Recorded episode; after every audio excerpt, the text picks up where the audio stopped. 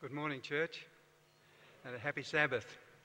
Thank you, Stephen. I, you know, I've asked Stephen some time ago that he would teach me uh, a stringed instrument, and it would need to be a, a cello in my estimation. Uh, but I think we'll have to wait till I'm, we're both under the tree of life until that actually is accomplished. But thank you, Stephen, for reminding us of that beautiful hymn, My Jesus, I Love Thee. Well, I would bring you greetings this morning in the words of the Apostle Paul when he said, and I notice he says this at the beginning of every one of his epistles grace to you and peace from God, the Father, and from the Lord Jesus Christ. My text this morning is found in one of the most wonderful passages that Paul ever wrote. And I would invite you to turn in your Bibles to the book of Ephesians. Ephesians, this book has sometimes been called the Alps of the New Testament because it expresses such wonderfully high and majestic themes.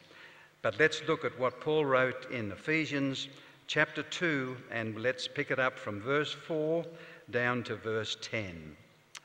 But God, who is rich in mercy, because of his great love with which he loved us, even when we were dead in trespasses, made us alive together with Christ.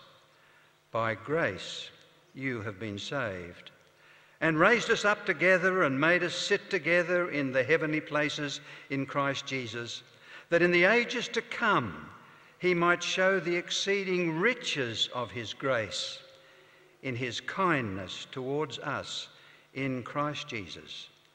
For by grace you have been saved through faith. And that not of yourselves, it is the gift of God, not of works, lest anyone should boast. For we are his workmanship, created in Christ Jesus for good works, which God prepared beforehand that we should walk in them. If I had asked you which word in that passage is mentioned three times. Can anybody tell me what word it is?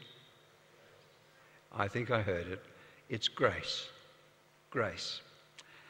And I want to illustrate this very glorious truth to you, with you this morning by reminding you of one of the strangest and most frustrating parables that Jesus ever told. And if you'd like to turn back to the Gospel of Matthew, and we'll look at chapter 20. Matthew chapter 20. Matthew chapter 20. And I'll put it on the screen for those of you who may not have access to the Bible. A wonderful parable, Matthew chapter 20. My King James Version entitles it The Parable of the Workers in the Vineyard. As we're reading it, may I ask you to think about whether you would like to give it a more suitable title? Matthew chapter 20. You know, only yesterday, dear friends, I had to attend a funeral. And while I was at the funeral, just somebody said to me about this chapter, because I happened to say to them what I was going to speak about this morning. And they told me an interesting story that I just want to share with you very briefly before we read the parable. They said, and it's a true story, how recently there was a man who had abused his wife, his children, terribly for many, many years, not only physically, but mentally and in every way. They tried to reach him, they prayed for him, but nothing seemed possible to reach him. And then it came to his deathbed. And he was angry, still angry with God and angry with his family. And they said they would like to read to him a parable. He was five minutes from dying. And they turned to this parable, Matthew chapter 20. And at the end of it, he said, Is that really true? And he accepted Jesus a couple of minutes before he died. Think about what there is in this story that would have had an effect, such an effect, upon that man. Let's pick up the story. It's the parable of the workers in the vineyard. And you'll notice it begins For the kingdom of heaven is like a landowner who went out early in the morning to hire labourers for his vineyard. Now, when he had agreed with the labourers for a denarius a day, he sent them into his vineyard. Here is a generous landowner, a law abiding man, takes some workers to, to hire them in the vineyard at six o'clock in the morning. And he tells them what the arrangement is going to be concerning the pay. He would pay them a denarius a day. Now, a denarius in those days was a coin, but it was a, an honest day's pay for an honest day's work. A denarius a day. And he sends them into the vineyard. And he went out about the third hour, that's nine o'clock in the morning, and saw others standing idle in the marketplace, and said to them, You also go into the vineyard, and whatever is right I will give you. And again he went out about the sixth hour, that's midday, and the ninth hour, that's three o'clock in the afternoon. And about the eleventh hour, at five o'clock that evening, he went out and found others standing idle. And he said to them, Why have you been standing here idle all the day? And they said to him, Because no one hired us. And he said to them, You also go into the vineyard, and whatever is right, notice the words, I will give you, you shall receive. So when evening had come, the owner of the vineyard said to his steward, Call the labourers and give them their wages. And this is where trouble starts in the parable. Because the vineyard owner said, Call the ones who had been labouring for one hour first. Pay them. Don't pay those who had been working for 12 hours in the hot Palestinian sun worrying about whether they were going to have enough money that day to take home and feed the family. But he turns to those who had just been working for one hour and he says, Put them at the head of the line, pay them first. And when those came who were hired about the 11th hour, 5 o'clock in the afternoon, notice, dear friends, they each received a denarius a denarius. Well, that was something. If this landowner had at all been sensitive to the feelings of the workers, I'm sure, knowing that there were some there who had been working all day in that hot Palestinian sun, he would have put them at the head of the line. But he didn't. He put them at the end of the line. They had to stand around and wait for the one hour workers to be paid first. But then we notice this change comes. And those who had been working for only one hour received pay for a day's work. One denarius. You know, I think, dear friends, uh, knowing people as I do, there are two possible reactions.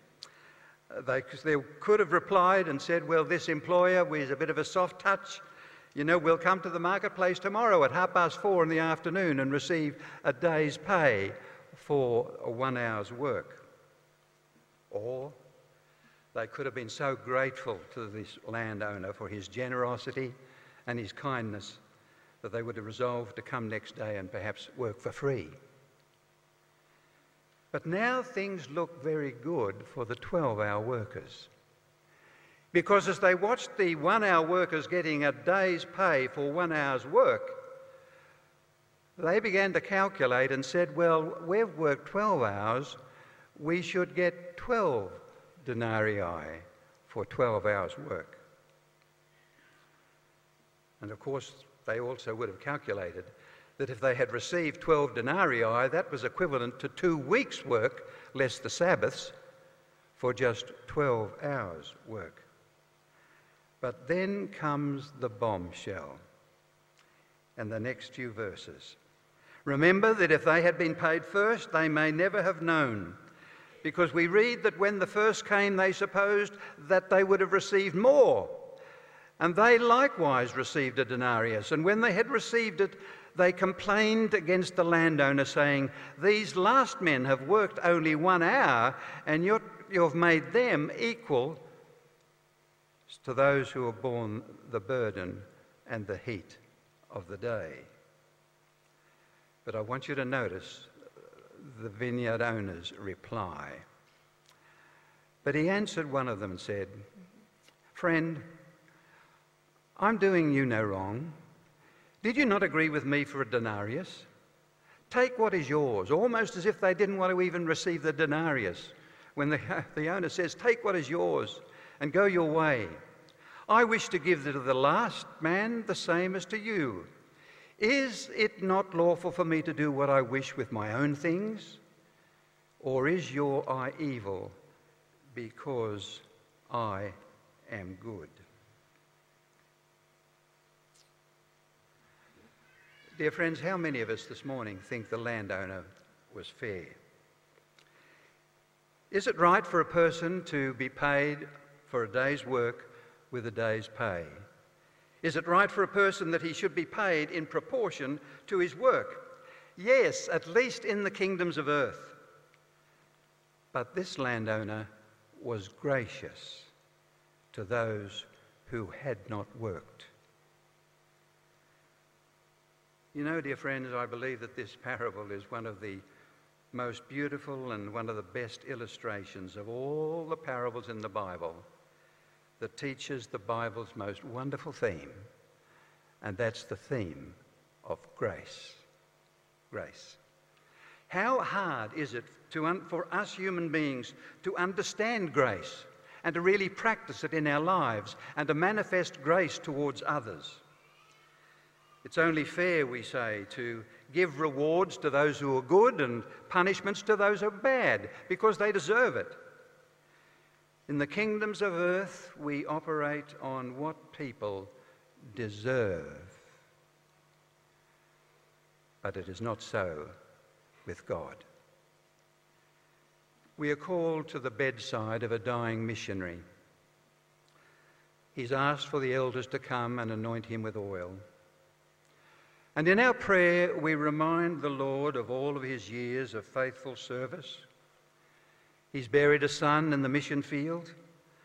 And we don't quite say it, but we are thinking, Lord, this man deserves your help.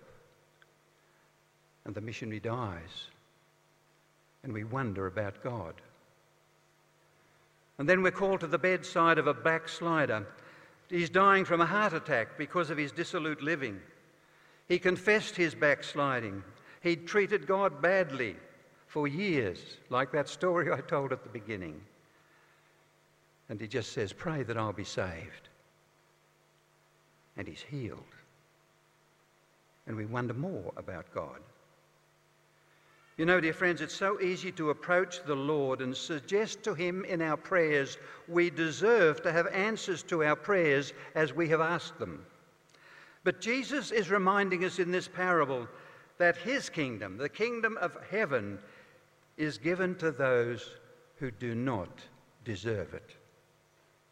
For his kingdom is a kingdom of grace, a kingdom where the king relates to all of his subjects on the basis of his limitless, unconditional love, offering forgiveness and the gift of his righteousness to all who would receive it by faith. I hope and pray that includes you. To show grace is to extend favour to somebody who doesn't deserve it and can never earn it. It's of interest that Jesus never used the word grace in all of his talks as recorded in the miracles. Never used the word. But have you ever noticed what John wrote about Jesus in the Gospel of John and in chapter 1 and verse 14, I read these words And the Word became flesh and dwelt among us, and we beheld his glory. The glory is of the only begotten of the Father, full of grace and truth. John, who had had so much to do with this wonderful Saviour walking on the earth, as he looked at his life and begins to record it in the Gospels, knew that this man, though he may never have used the word grace, in everything he did, he was showing grace to those who didn't deserve it. You know, dear friends, a favourite description of Jesus is, of mine is found in the book Education on page 80. In every human being, I look at your faces this morning in this church, and there's not one of you that this does not refer to. In every human being, He, Jesus, discerned infinite possibilities. He saw men as He sees each one of us this morning here in church. He sees men and women as they might be, transfigured by His grace in the beauty of the Lord our God. Looking upon them with hope, he inspired hope.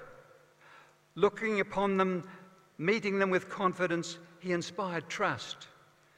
In his presence, souls despised and fallen realized that they still were men and they longed to prove themselves worthy of his regard. In his book, Charles Swindoll writes the book, The Grace Awakening, an interesting title. And he tells of his last spanking. It was on the occasion of his 13th birthday.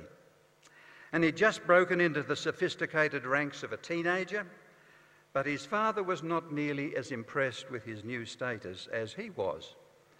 And it was a hot, muggy day, just like today. And he was lying on his bed, and his dad was outside weeding the garden. Charles, come and help me weed. No, it's my birthday, remember? He admits in his book that his tone was a bit sassy, with deliberate and measured lack of respect denoting his new status. But he tells us that his father broke the 100 metre record. He was inside the house like a flash spanking him all the way to the garden. And Charles Swindoll tells us that he was weeding in the garden until the moonlight was shining on the pansies. But later that evening, his dad took him to a surprise birthday party. And the birthday dinner was an act of grace. Grace. You know, dear friends, how easy it is to feel that you and I deserve an answer to our prayer. Because of our witness, our sacrifice, our membership in the church. But then we're living by works and not by grace. But if we despair of receiving God's blessings because of the things we should have done but we didn't do, or if we despair of receiving God's blessings because of the don'ts that we should not have done, but we did, we're also casting aside God's wonderful grace. I appreciate these words that have been written. Grace is what love must be when it meets the unlovely, the weak, the inadequate, the undeserving, the despicable. And God is love, and it's because of His love that He's also gracious. Can I ask you two questions for you to think about this morning? How you would answer? Can you have love without the need of grace? And can you have grace without love? Let me, while you're thinking your answer, Picture an ideal husband and wife, an ideal love match. Each is to the other all that the other wishes. The husband always respects his wife and always remembers anniversaries and birthdays. He always pushes the toothpaste tube from the bottom up. He's always on time for meals, never leaves the bathroom in disorder, always helps with housework, always puts out the garbage, says, I love you daily, and means it. The wife also deserves, and always rather deserves, and returns the husband's love and respect, never nags, always uses her mother in law's recipes, tells her husband daily how wonderful he is, anticipates and fulfills the husband's every need the love between these two is flowing freely. Can I ask you, dear friends, is there any grace here? Any grace here? There's no occasion for it. But suppose we change the scene and suppose that husband falls prey to a terrible disease, subject to deep depression and irritability, unable to care for himself, becomes loathsome in body and in spirit. And suppose that love continues as it did before in its acceptance, its thoughtfulness, its kindness, and its love. That's grace. Not deserved, but freely bestowed. Grace is the face that love wears when it meets human imperfection, weakness, failure, and sin. For when God's grace, my dear brothers and sisters, meets your imperfection, your weakness, your failure, and sin, and mine, God accepts us. Not in spite of our sins, but without regard to our sins, because Jesus took the punishment for all of our sins on the cross. As I looked at the text the book or the chapter that I was reading from this morning, I noticed in the book of Ephesians that Paul, three times, and this is the only writer in the whole of the Bible who does it, Paul, three times in the book of Ephesians, speaks about the riches of God's grace. The riches of God's grace. I entitled our talk this morning for God, uh, this way, God's riches at Christ's expense. But have you ever looked at the title and seen this? Because that's what grace is. It's God's riches, the riches of His grace, that's available to every one of us, no matter how far we have sinned or how far we have moved away from God. This statement from Steps to Christ think about what it's saying. If you give yourself to Him, have you done that? If you give yourself to Him and accept Him as your Saviour, then sinful as your life may have been, for His sake you are accounted righteous. And then words that I, I, I find it hard to understand and believe. But with this glorious transaction of grace, it is written Christ's character stands in place of your character, and you are accepted before God just as if you had not sinned. Oh, my friends, let those words sink deep into your heart this morning. There's not one of us who can leave this church this Sabbath morning at the beginning of this new year and not feel that experience that is described there, we can go from this church as though we had never sinned in our lives. On the condition, if you give yourself to Him, Christ's character stands in place of yours. Oh, my dear friends, this is marvel of marvels, wonder of wonders. We should never tire of singing and praying and thanking God for the grace that He's extended to every one of us. Before I close this morning, dear friends, I want to leave you with just three things, three facts, three glorious facts about God's grace. What are they? God's promise of grace, first of all, is all sufficient and is made perfect in weakness. I'm so glad the last part is there. And is that based upon Scripture? Ah, yes, my friends, it is. If you go in your Bibles to the book of Corinthians, 2 Corinthians chapter 12, and you'll remember this experience where the Apostle Paul is fearing that he's become, he could become so proud because, after all, he's been receiving visions. Now, we don't often think about Paul receiving visions, many visions. He doesn't mention them so often, except on one, one or two occasions. But he feared that because he was receiving and chosen by God to receive visions, that he might become proud of that fact.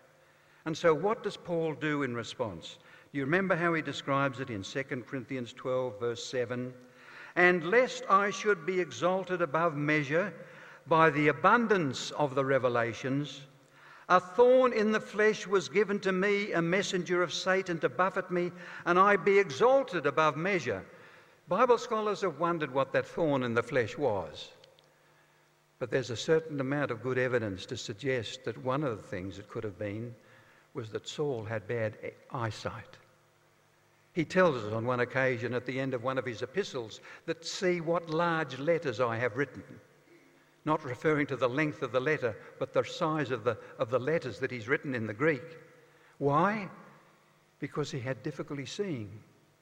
And why should the Apostle Paul have difficulty in seeing, except on that day he was on the Damascus Road and he saw the glory of the risen Christ? Did that burn its way into his eyes that he was continually reminded for the rest of his life that he'd seen the Lord? I don't know. Except that it tells us in the next verse concerning this thing I pleaded with the Lord three times that it might depart from me. And he said, God's response to his prayers, My grace is sufficient for you, and my strength is made perfect in your weakness. Your weakness. Because God's grace is bestowed, dear friends, on the undeserving, the weak, the imperfect, the unlovely, if you and I do not recognize our weakness, our unloveliness of character, our failure and our sin, we will never be recipients of God's grace because it's extended to those who don't deserve it.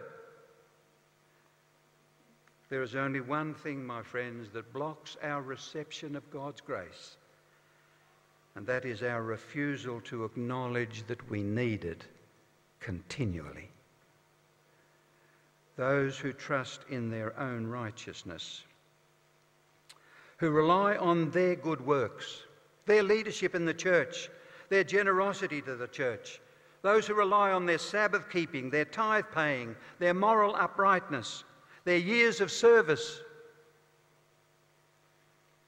can never receive His grace if they're relying on their works to make them deserve God's help they can never receive his grace. I'm reminded of that parable that Jesus told in Luke chapter 18.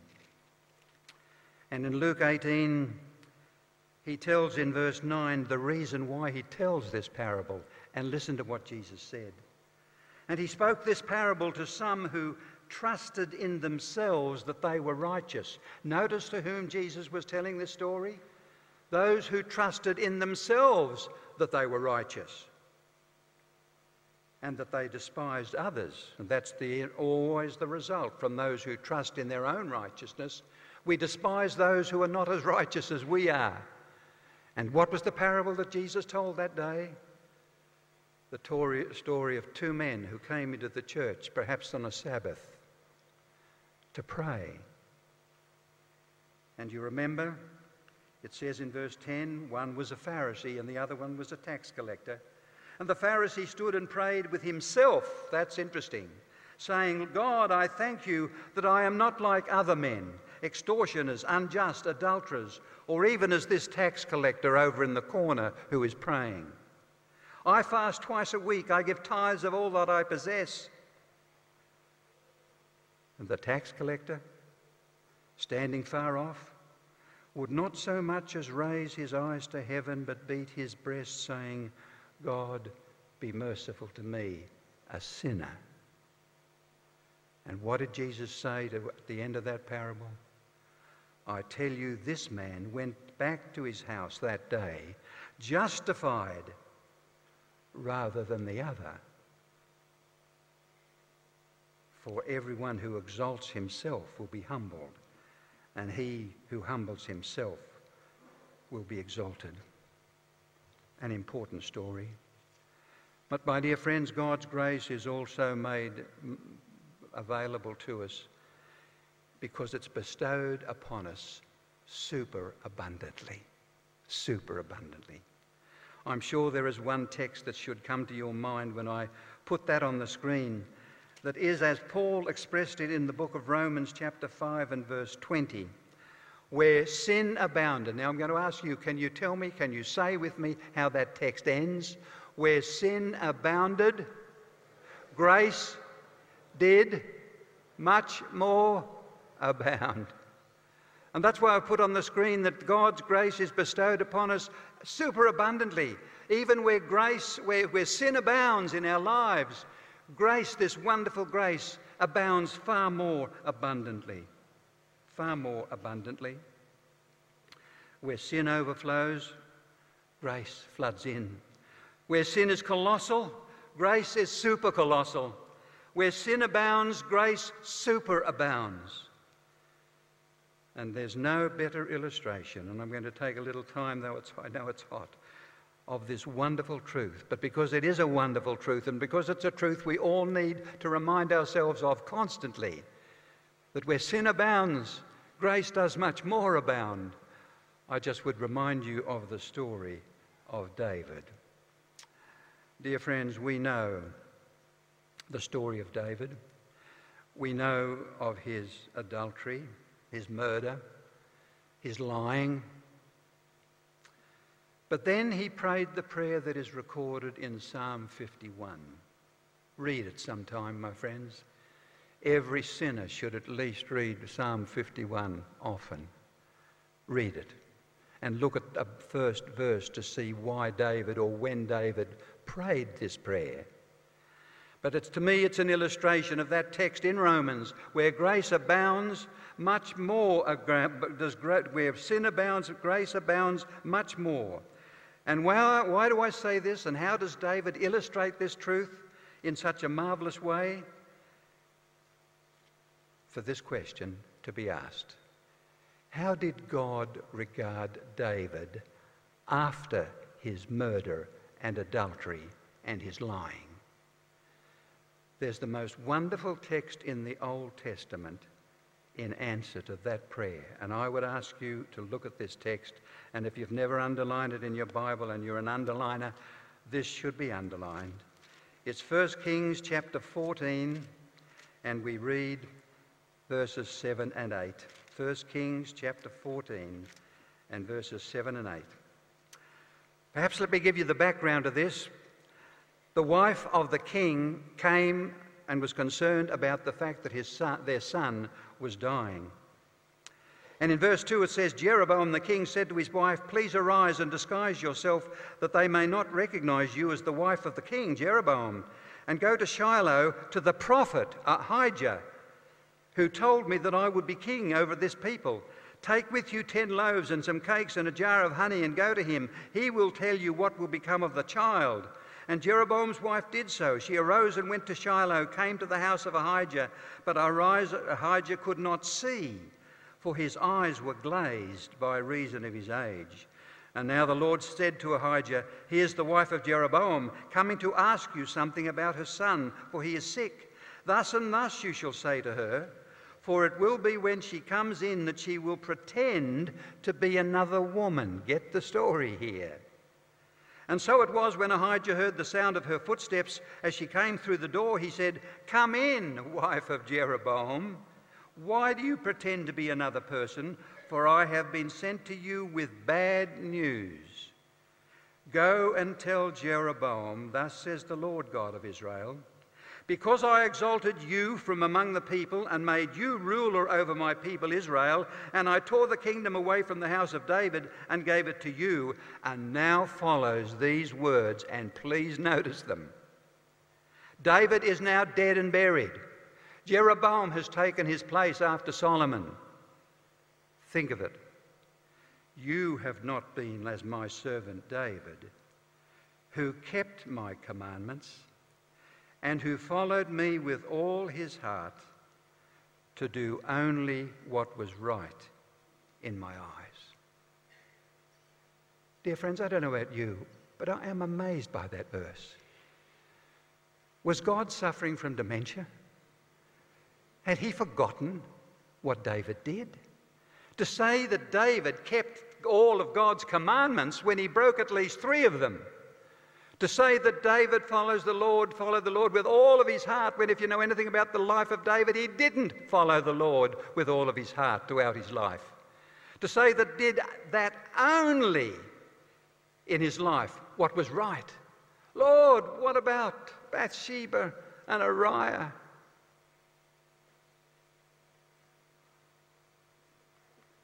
But God could say that about David, my friends as he can say it about you and me when we have prayed that prayer of forgiveness. Because of God's grace, he looked at David clothed with the righteousness of Jesus. Jesus kept all of God's commandments. Jesus followed the Lord with all of his heart throughout his life. And Jesus did only what was right in God's sight. And my friends, when you and I come as sinners into the presence of this wonderful God of grace, those words can be said about you.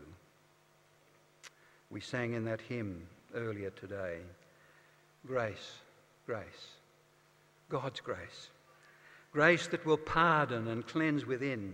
Grace, grace, God's grace. Grace that is greater than all of our sin. But I would not be faithful to the gospel, dear friends, if I didn't remind you of the third great fact of God's grace, and that is that God's grace calls us to live a holy, obedient life.